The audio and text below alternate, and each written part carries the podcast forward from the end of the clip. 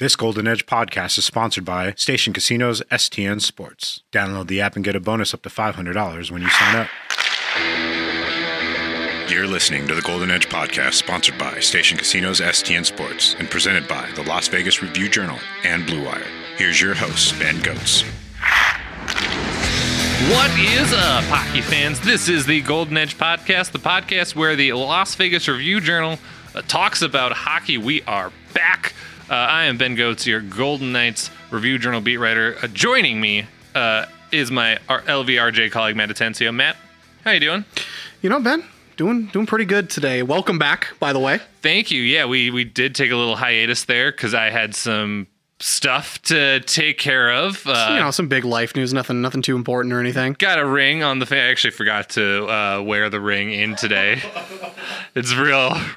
I'm, I'm still adjusting to this new phase of uh, married life here, so I forgot that at home. And luckily, I don't think my wife uh, listens to this podcast. She's my wife now. I'm getting good at calling her my wife. I'm not so good at wearing the accessories that come with the very expensive ceremony uh, we performed. But yeah, so I took some time off to take care of that and then enjoy some quick uh, vacation uh, with my bride slash wife. Nailing it. I got that part down.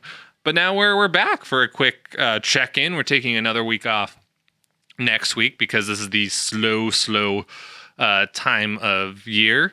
And then Matt, you're moving on to uh, greener pastures, so we will uh, miss you. But thank you for being a part of this the last thank couple you, weeks. Thank you for having me on, and not throwing me off or saying stupid things. Well, you know, if we did that, then I would have been off this podcast a very long time ago, including admitting on air on the public airwaves once again that I forgot my wedding ring. So you should have Uh, just gotten a tattoo. That's all you need. I could, I see, but I'm scared of tattoo. I've never gotten one. I don't know. enough, If, yeah. I don't know if this delicate frame uh, could handle it. Uh, but like I said, so we do have hockey things uh, to discuss. It's a pretty slow uh, time of year. Like I said, not a lot going on. The Knights do have some RFAs that they will settle.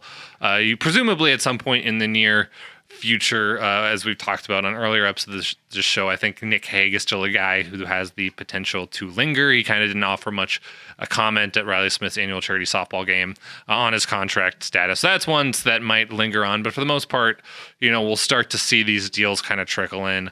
You would think at some point during this month, Keegan Kolesar has an arbitration hearing set for, uh, I think it's a week from today. It might be the uh, 11th, so we'll have news on him by that point. Nick Y, you would imagine, uh, will get done at some point here too. But there are some interesting topics that have crept up uh, this week. One, uh, a former Golden Knight went on a podcast and said some interesting things that have made the rounds on the interweb. So I think those are worth diving into a little bit. Uh, plus, I've got a piece coming out in Sunday's paper, and it's actually online uh, today, Friday, the 5th, as we're recording this, about all the Knights cap clearing moves that they've done over the past uh, ever, you know, basically since they started the franchise and kind of evaluating how those have turned out in hindsight, so we'll kind of go over that, kind of discuss all the various, you know, subtractions the Knights have made and which ones kind of stand out to us. But before we do all that, just want to remind everyone that the Golden Edge podcast is sponsored uh, by Station Casinos STN Sports. Uh, we are presented, of course, by the Las Vegas Review Journal. Check out all our written work at reviewjournal.com. I've already plugged the one story, but you can obviously check out all our work from this off season up there as well. Uh, also, we are presented by Blue Wire. And of course, if you guys could rate, review, subscribe, whatever you do podcast, please do this one. We would very much appreciate it. Uh, so, Matt, I get back from my lovely time away with uh, the the new wife, hopefully the only wife that I will have for the duration of the rest of this lifetime. Uh, fingers crossed. If you're listening, I do love you. I get back and I see that Max Pacioretty's name is like popping up on my my Twitter feed, a little bit of online searches and stuff, and so I'm a little bit, you know, confused. My uh, boss even sends me like a link of like, hey, just making sure you saw this because you were kind of away when this happened. Uh, and so Pacioretty made an appearance on the uh, Raw Knuckles podcast with uh, Chris Nilan and Tim Stapleton, both former NHL players. Um, and he did that July 28th. And he did say some interesting things about the Knights organization. Um, I do want to uh, quick say, you know, if people are interested, I think it's worth listening to the whole thing. Pacioretty was a really good interview. We've had him on this podcast before. People can go back a couple years and listen to the interview that uh, Dave Schoen and I did with him uh, at the time. I mean, he's really good to talk to. Uh, hopefully, you guys figure that out, rating the various stories we had about Max during his time here. Um, so it is like worth, like I said, exploring the whole thing because he's got some good stories about his time with the Knights. Obviously, his time with the Canadiens and kind of his time developing as a hockey player. Um, but obviously, the real juicy stuff uh, came pretty much right at the end. It was the last like I think five to ten minutes of the podcast, and he kind of got asked about the differences between playing in Montreal and playing for the Knights. And then this was kind of the big quote that then got shared um, from there, which was. Uh, when I first got uh, to Vegas, basically, Pacioretty said it was weird that there was like no accountability, and I'm not talking about in the team. I'm talking about like ever. You couldn't feel pressure coming off anyone else from the coach to the management. Uh, so that's obviously a very interesting quote from Pacioretty. I should point out for some important contexts, Pacioretty is an insanely driven person. Like his summer workouts are, I think, pretty uh, legendary. For those that listened to the Peyton Krebs interview we did uh, with him before training camp this past season, he talked about working out with Pacioretty and how intense it was. So Pacioretty, I think, is just a very driven person that does kind of need external pressure or kind of thrives on that. He talks about in the podcast a lot too about how he likes being coached hard and how he always likes people kind of, you know, getting on his case and everything. So I think that's interesting.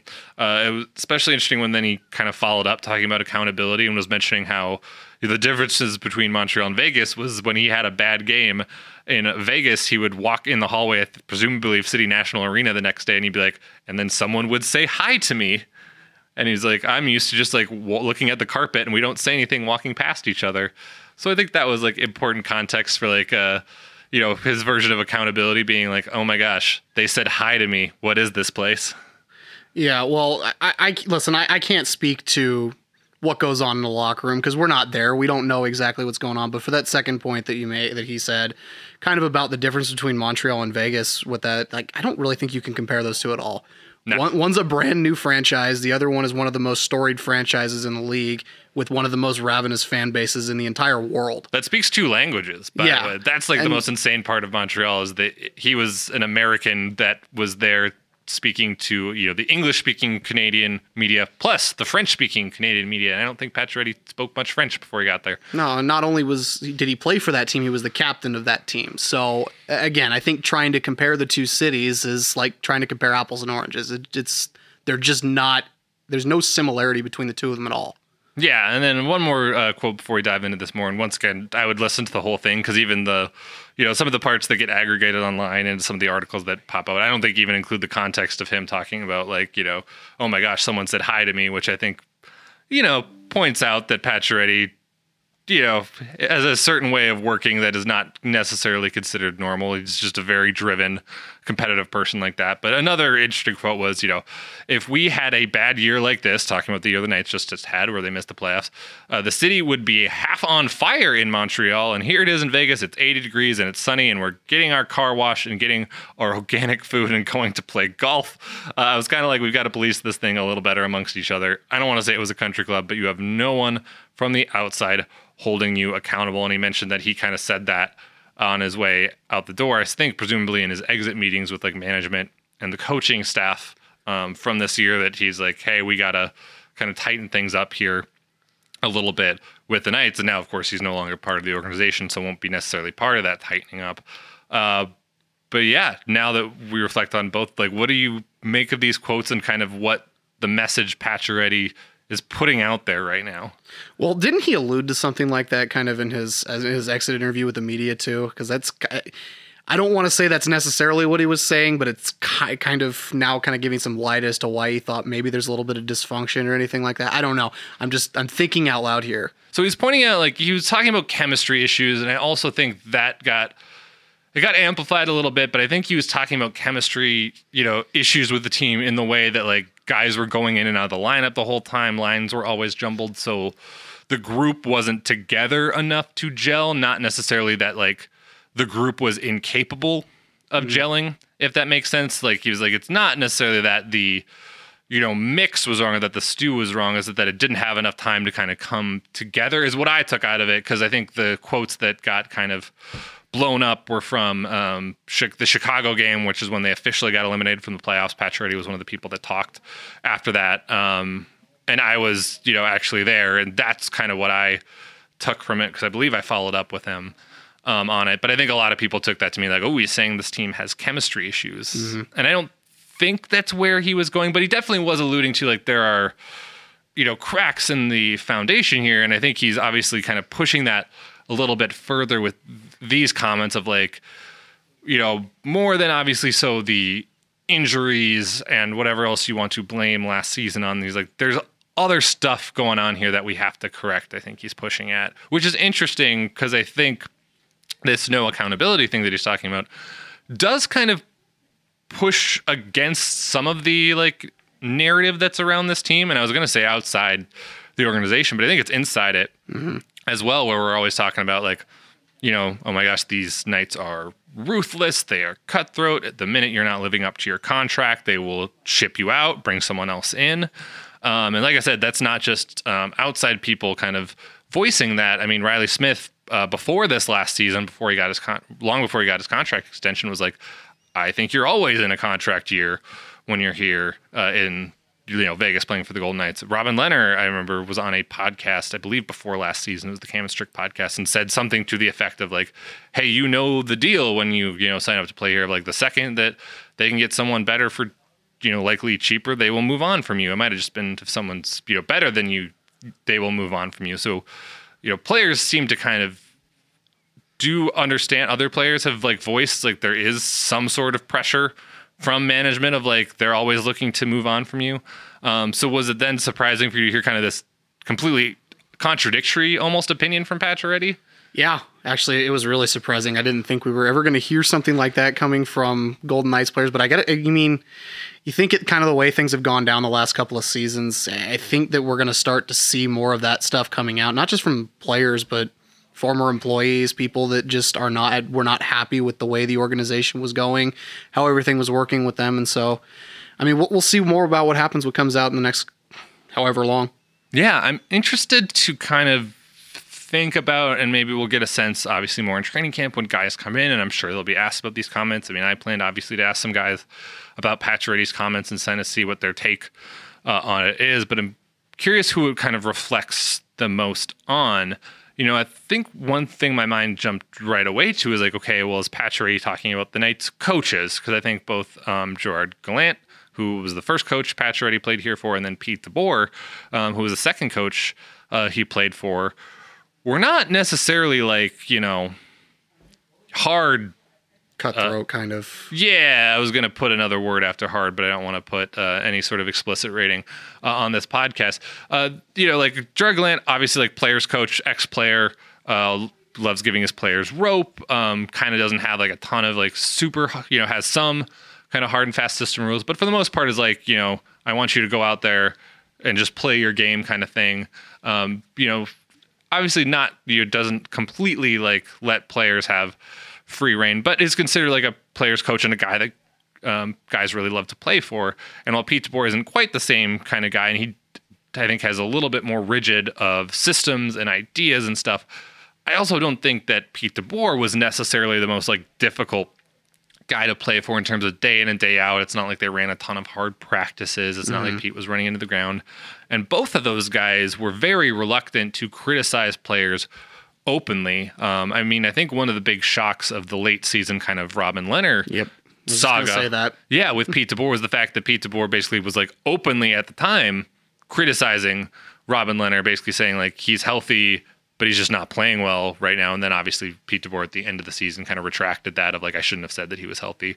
Um, but still, that was one of the few times that um, you know uh, Pete DeBoer ever kind of singled out a player uh, in a negative fashion. Almost always Pete DeBoer, if you asked a guy who was playing well, would give you a good uh, quote on it. If you asked him like, "Hey, what about this player that's not doing so well?" He'd be like, "Ah, we all need to, you know, play better and help this guy out." Or like when William Karlsson was in a slump, he'd like, "Hey, William Karlsson being pretty hard on himself." He's like, "I'm not shocked that William Karlsson's hard on himself, but he does, you know, so much to kind of help out um, the team." So I part of me wondered whether he was kind of speaking of like, hey, we need these, you know, maybe a firmer hand at coach to sometimes kind of put us in line once in a while. But it, you know, listening to the whole podcast, like much earlier in the podcast, Pacioretty kind of raved about Pete DeBoer and how much he improved his game. I think you know Pacioretty said Pete DeBoer has been the best, you know, coach for me personally. He didn't say he's like you know necessarily been the best coach overall I've played mm-hmm. for, but in terms of like the guy that's helped me the most, was I think he he basically named Pete DeBoer that and said you know his D zone structure was awesome. So uh, that kind of like made me, you know, wonder if that was necessarily the case. But I don't know. Is, do you think there's something to that of like, you know, maybe the Knights coaches have been at times, you know, too light on these guys, maybe especially publicly? Yeah, it's publicly I think is the one that's more more important there because I mean, again, we're not in the actual locker room, so we we don't know what's said behind closed doors. But when Pete DeBoer comes out and with when William Karlsson's having a bad year, doesn't say, look, he's not playing well right now. He says, oh, well, we all need to play better or something like that. You're kind of not holding players accountable in the public eye. Again, we don't know what happens behind closed doors, but people know that something's not right. And to try to openly deny it just it doesn't really help the situation that we're in right now. Yeah, it's interesting because I think there's different ways to approach it. Where like I think Pacioretty clearly, based on this interview and listening to like the whole brunt of it, is a guy who's like, if you you know call me out, you know publicly, I can take it, I can deal with it. Um, I enjoy hearing criticisms about you know my game and like whether I like you know think they're fair or not. I can use that as like fuel and it'll push me to work harder, be better, score more and that'll ultimately help kind of drive success for me. It's just because I don't think that's necessarily a universal mm-hmm. approach. Uh, I certainly am not someone who like when someone says something negative about me and it's like you know I get nasty emails or like Twitter comments about my work and I like shrivel up in a ball for days. So I, I think it's interesting that it's not necessarily a one uh, size fits all uh, approach, but the coach that the Knights have now gotten in Bruce Cassidy uh, went on a pretty decent monologue at his introductory press conference about how he's going to hold people accountable.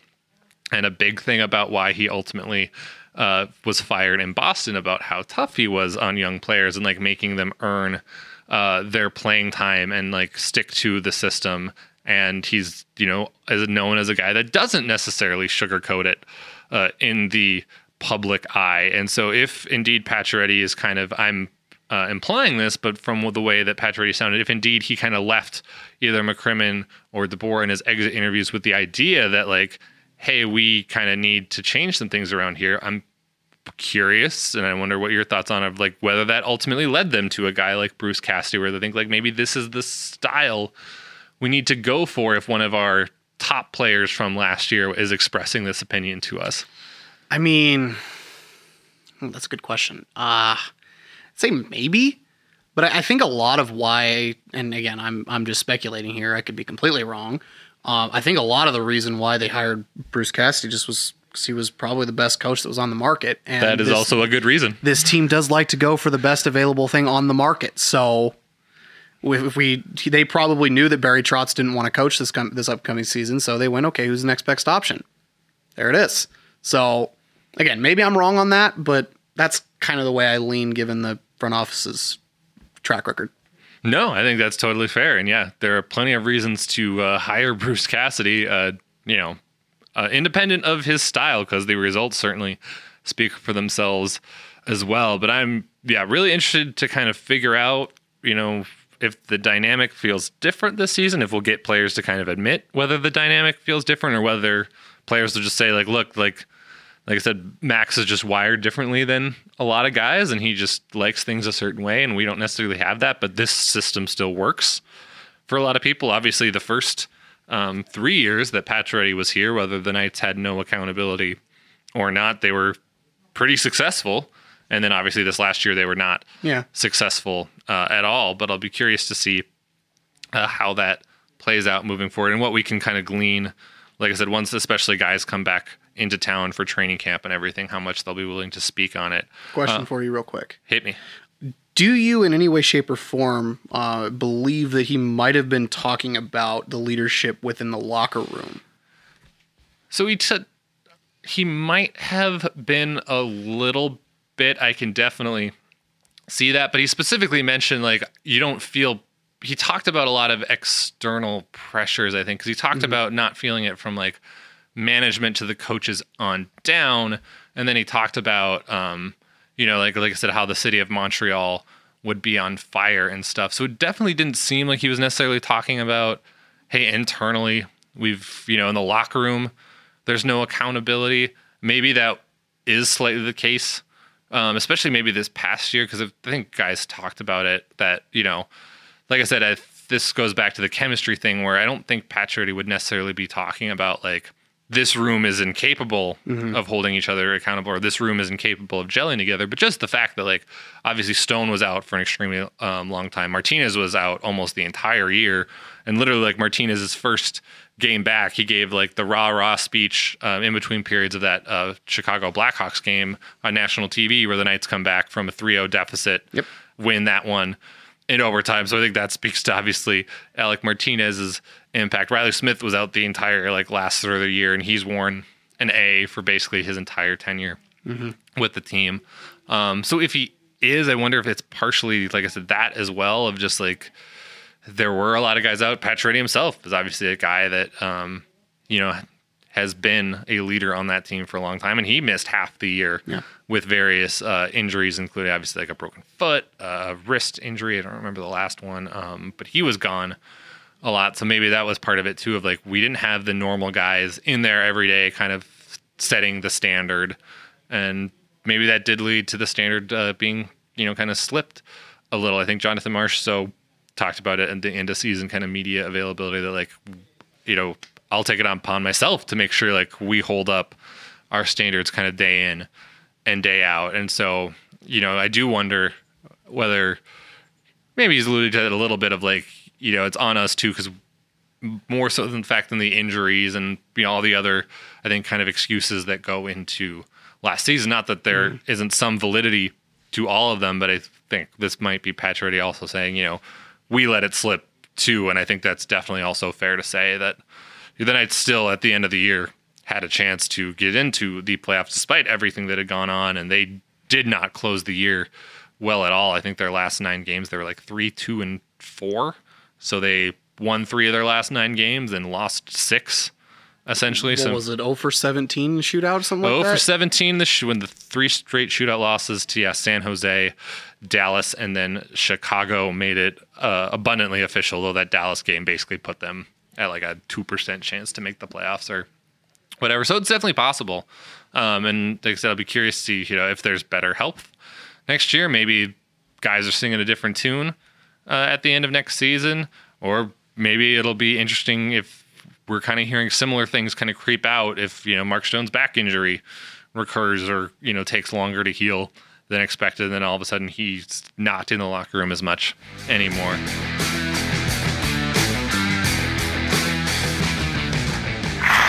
Vegas. Get in on the sports betting action and get on the STN Sports app. With 14 convenient sign up locations across town at Station Casinos, Wildfire, and El Cortez, you're only a few minutes away from getting started no matter where you are in town. With a huge menu of betting options and points back on your bets, STN Sports is the strongest betting app out there. So sign up today for STN Sports and earn up to $500 on your first deposit.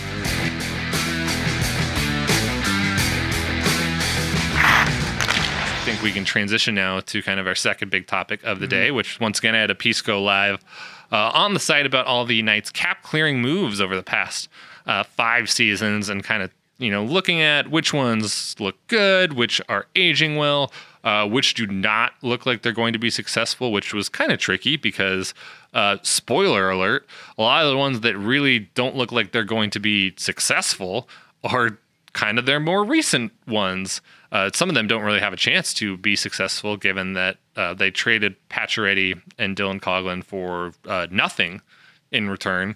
So the second either of those two guys contribute something to the Carolina Hurricanes, the Knights have lost that trade. Yep.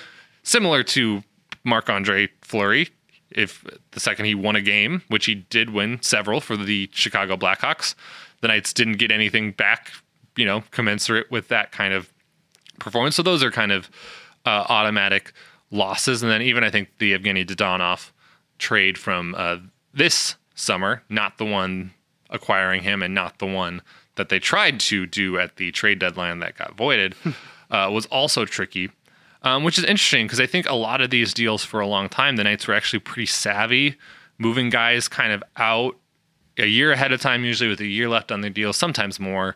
Um, but they always had a way to kind of backfill, replace that guy internally for cheaper, or recon, you know, rearrange the roster in some way where, you know, they kind of netted it out in a positive direction and then would use kind of these extra picks. A lot of them they would then flip into deals for guys that they did want on maybe a different type of contract and stuff.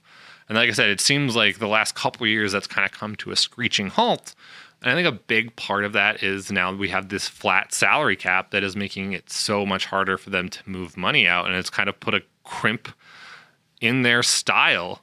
Um, I mean, do you consider that, I guess, like a, a feature or a bug that they have just seemingly been hurt but that more so than a lot of other teams by the fact that the cap just isn't going up and uh, presumably will not go up uh, much for the foreseeable future. Well, you know that's that's what happens when you have a lot of money invested into very few players. Teams know you're in a bind, and they're not going to give you a deal just because you ask nicely. And that's kind of what we've seen. What if the they la- say please though? Well, if they say please, then of course no. But yeah, I mean that's that's kind of the big problem they've been having is just that teams know they're cap strapped, and nobody wants to help this team. So you end up getting Max, Max Pacioretty and Dylan Coghlan traded for functionally nothing.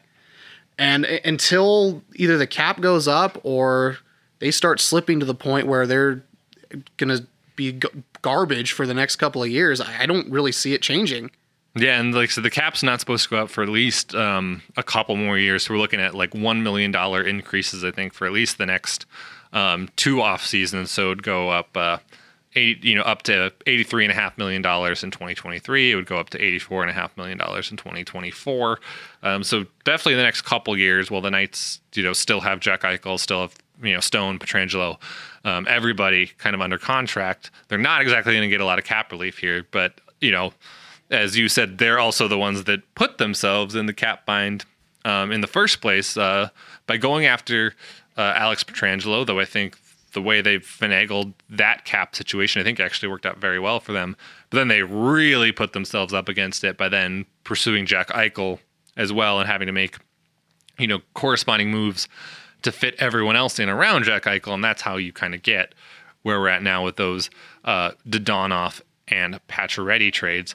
Um, but quick, I want to like go through some of the early ones, um, just because, like I said, I do want to point out that they were actually very good at this for a good portion of their history because you know looking at some of the cap clearing moves they made early on like after year two when they lost that obviously controversial game seven to the sharks they ship out Erik haula but they get nick roy back. That definitely worked out in the yeah. long term.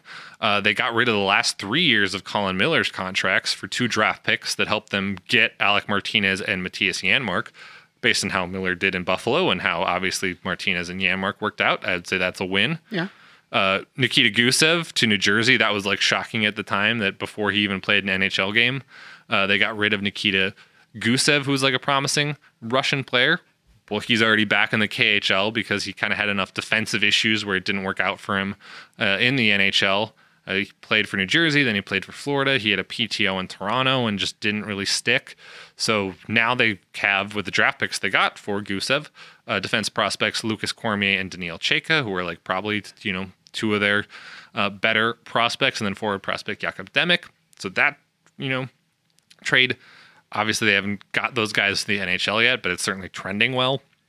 Uh, even Paul Stastny, they only got back a fourth round pick, but they flipped that pick for Brett Howden, who turned into a pretty positive contributor last year. And then they just moved Chandler Stephenson into the top six. And so net net, I think that worked out, um, especially because even with Nate Schmidt, when they only got a third back, well, they flipped that third to get Evgeny Dadonov, and then they got Alex Pietrangelo in. And I did the math. Chandler Stephenson and Alex Pietrangelo is kind of your de facto number two center, number one defenseman. Um, are cheaper than having Paul Stastny and Nate Schmidt play those same roles for your team. And I think the cheaper guys in Stephenson and Pietrangelo are better at those roles than Stastny and Schmidt. Um, so I think it worked out. And then Schmidt obviously went on to have not, not so good year in Vancouver in 2021, got flipped for a third again to Winnipeg this past offseason, he had a pretty good year. Um, but his value certainly has not um, gone up. So, like I said, I think ultimately those deals kind of worked out and kind of helped improve the picture of the Golden Knights roster Um, in terms of these like kind of early deals, because we're going through uh, basically after year two, but before year four, the Pietrangelo year in the you know limited uh, divisions, which was the Marc Andre Fleury Vezina year. Uh, do any of these stand out as particularly interesting to you, or any of them that you disagree and would like still maybe take back in hindsight, or doesn't you know didn't Honestly, these ones, no, I, I completely agree with you that these ended up working out for them in the long run. It's the ones after this, which I know we're going to get to here in just a second, is where it starts to get bad. Yeah, it starts to get dicey. But yeah, I just wanted to at least point these out because I think even like Gusev, I think was a shock at the time. Um, Stastny, I think people got, but obviously Schmidt, there was an emotional component Yeah. there where I mean, he still he was just got huge cheers when I was at Las Vegas ballpark for Yeah. you know, the Battle for Vegas charity softball game. People love Nate Schmidt as they should. I mean, he's a you know It's hilarious. He stepped up to bat for the home run derby and hit a ball with a hockey stick. So that was incredible. Yeah. Gotta love Nate Schmidt. I mean, as a hit it right down the third base line too. So as a fellow University of Minnesota uh, alumnus, I am obligated um, to very much enjoy Nate Schmidt. And I do. He's a great dude. He actually got married, I saw this summer. So congrats to um, Schmidt and to his wife. But like I said, I think the trade, even though they were like, oh my gosh, you got rid of Nate Schmidt for only a third round pick, um, you know, like I think it ultimately did work out in favor of the Knights just because, like I said, they swapped out Stastny and Schmidt essentially for Stephenson and Pietrangelo, and I think ultimately got better and beat Colorado that year, and then had a very very big stumble against Montreal. But roster wise, I think that did push them further and potentially closer. well, and, and the the thing, Stanley the thing, uh, the thing I think people forget about Nate Schmidt was that he did not have a very good playoff that year, and he was kind of one of the In the bubble year, yeah, the yeah, I guess with- you. I, I'm trying to. I'm trying to figure out how to say this. I, I don't want to use the word weakness because he was still fairly decent, one of their better defensemen, but he wasn't on the level of where he was, and so you could kind of start to see the decline, which ended up kind of magnifying in Vancouver. So, at the end of the day, I understand why they made that move.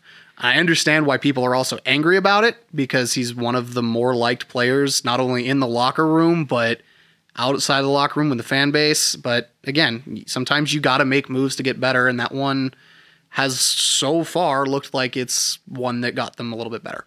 Yeah, it, it it's aged well so far, and we'll see what happens because there's still a lot of time left on that Pietrangelo contract, just like there is quite a bit of time left on that uh, Schmidt deal too. So he still has a chance to potentially have a very good year in Vancouver this up or not Vancouver. He's in Winnipeg now uh, this upcoming year. So we'll see how that nets out. But like I said, trending well. Uh, but then, like I said, we'll get to the, their more recent history, the kind of flat cap even more impacted history because Stastny and Schmidt were traded kind of in the first year of the flat cap. So I think people were still figuring it out a little bit and weren't quite sure how long it was going to necessarily last. And now we've got a bigger grasp on it.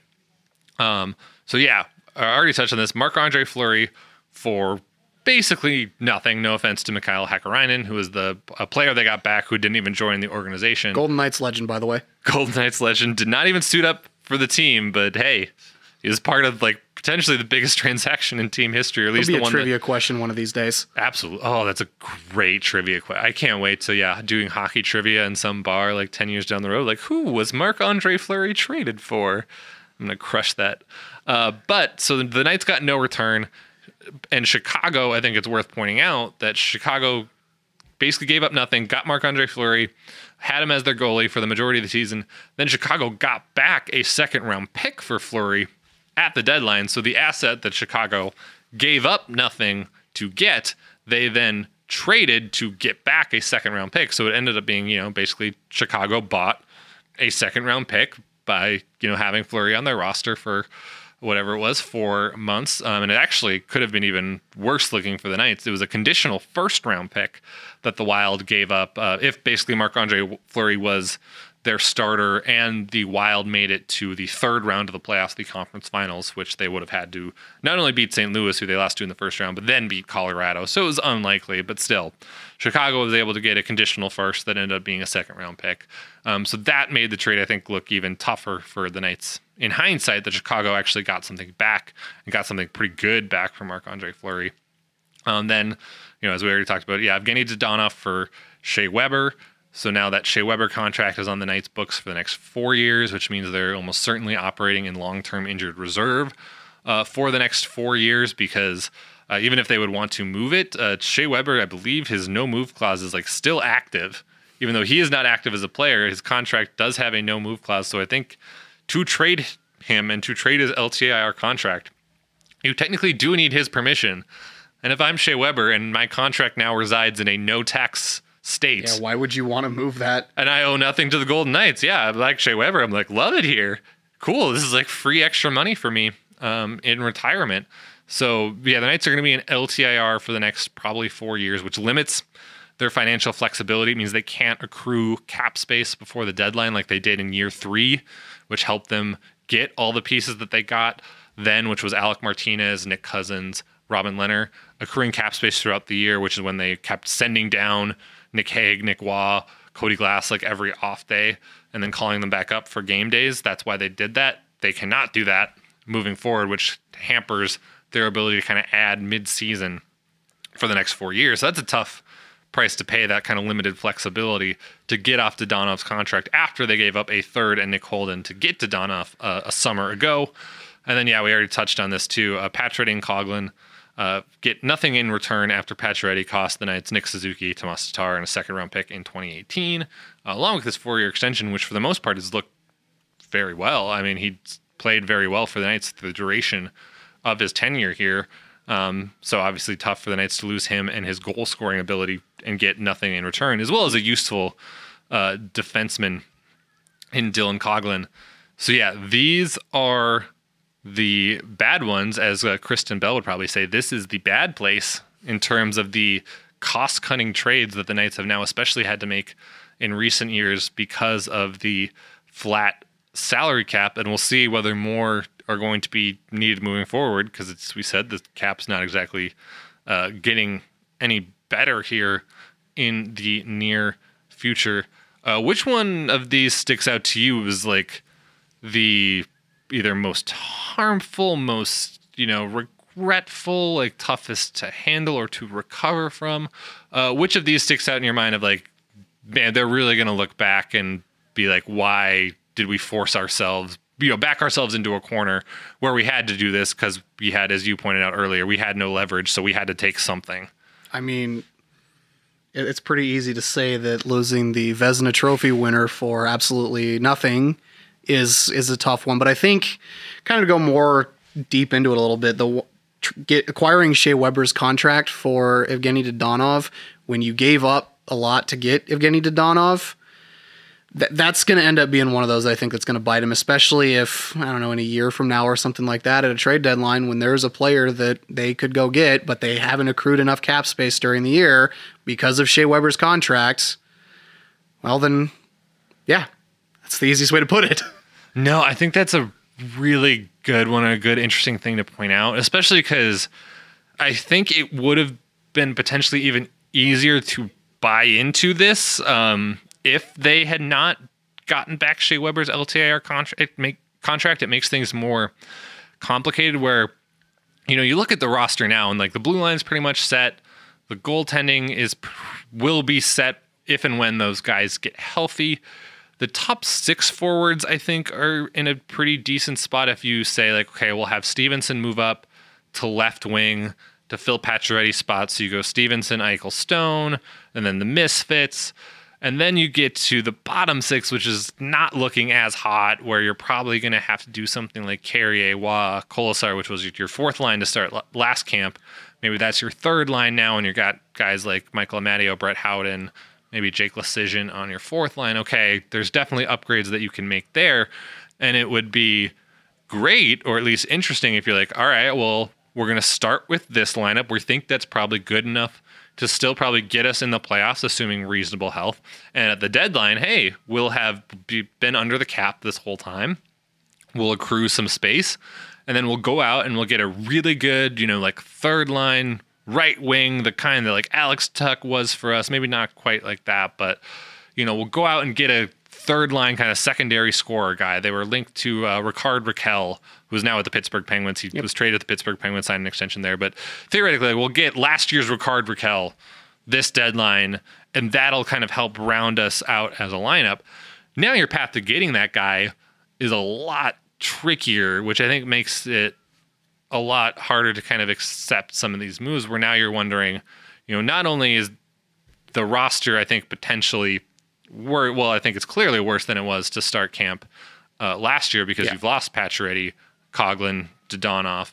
Um, but now you you've cut off, or at least made it more difficult to see a path to improvement as well throughout the year, which I think makes it harder to, you know, buy into. This team's just going to jump right back into being a clear Stanley Cup contender. Well, and the other thing too with losing those guys, just again, kind of talking about some of the cap issues that the teams had. Now you're going to be relying on veterans to move up the lineup that maybe aren't best suited for those roles, or you're going to be relying on prospects to come in and have significant impacts that may not be ready yet. And if you don't, if you don't get that, you're in trouble. There's no other there's no other way to look at it. If, if they don't get career years out of some some of these veterans that they have on the roster, and if they play some of their prospects, if like let's say Brendan Brisson comes in and he's not able to really make a significant impact in the lineup where they need him, now, now you're look now you're looking at missing the playoffs a second year in a row, and that's not going to go over well. No, will not. No, and I think the prospects one's interesting because I'm sure people were, um, you know, intense fans of the Golden Knights were probably like, hey, like you're talking about you might need a Rickard Rakell type at the deadline. Well, what if Brendan Brisson can be that? Which there's some logic to it. He and Pacioretty actually play the same um, spot on the power play. They're techni- you know right half wall kind of guys. That obviously Brisson, a lot of his one timers come from that right circle, which is where Pacioretty was situated at the end of the year, he can bounce between circles, but at the end of the year, Pacioretty was mainly in that uh, right circle role that Brendan Brisson can fill. So there's like logic there. But as you pointed out, I mean, Brendan Brisson's still a really young guy. I mean, it's a lot to ask him to potentially be like a, a significant contributor, not just a contributor. We're talking about, you know, like I said, being the, you know, Alex Tuch, Rickard Rakell of this team as a rookie coming in as a, like a late first round pick, not necessarily a high first round pick, but a late first round pick. That's, it's a lot. It's a tough ask for a guy, and if he's not, you know, ready for it, it's tough to potentially hinge a good portion of like your seasons, or at least ultimate like postseason fate, you know, on that kind of thing. So we'll have to see what ends up happening. Um, this is kind of the Golden Knights' bed that they made for themselves in terms of going out and acquiring Pietrangelo, Eichel, acquiring Lehner, re-signing him long term, all this kind of stuff, wanting to make sure they brought back Reilly Smith, Brett Howden, um, and of course they're going to try to re-sign uh, Nick Roy, Keegan Kolesar, Nick Hague. Um, because they're trying to do all these different things, there's a cost to that, and that involves moving these guys out. And we'll see whether kind of the net net um, ultimately, you know, has lands them in a better spot this year than they were last year. Um, as we said, going through the kind of the earlier moves, I think for a lot of their history, the net net has been positive, even as far as like I said, uh, the 2021 season where they uh, shipped out Stastny and Schmidt and potentially did emerge with kind of a better group out of that. But we'll see if they were able to pull off similar magic uh, this offseason, which is a lot trickier when you're not necessarily getting much back in return. Um, but that's going to do it for this edition of the Golden Edge podcast. Uh, once again, it was good to be back, but we are taking uh, next week off again because it's the slow time of year. So there's not quite as much news popping up. But for all the news that you do need, remember we are presented by the Las Vegas Review Journal. Check out all our written work at reviewjournal.com. We are also presented by Blue Wire. And of course, we are sponsored by Station Casinos STN Sports. Uh, and of course, if you guys could rate, review, subscribe, whatever you do to podcast, please do to this one. We would very much appreciate it.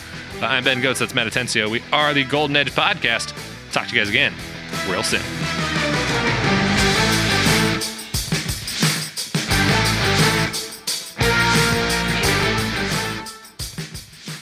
Vegas, get in on the sports betting action and get on the STN Sports app. With 14 convenient sign up locations across town at Station Casinos, Wildfire, and El Cortez, you're only a few minutes away from getting started no matter where you are in town. With a huge menu of betting options and points back on your bets, STN Sports is the strongest betting app out there. So sign up today for STN Sports and earn up to $500 on your first deposit.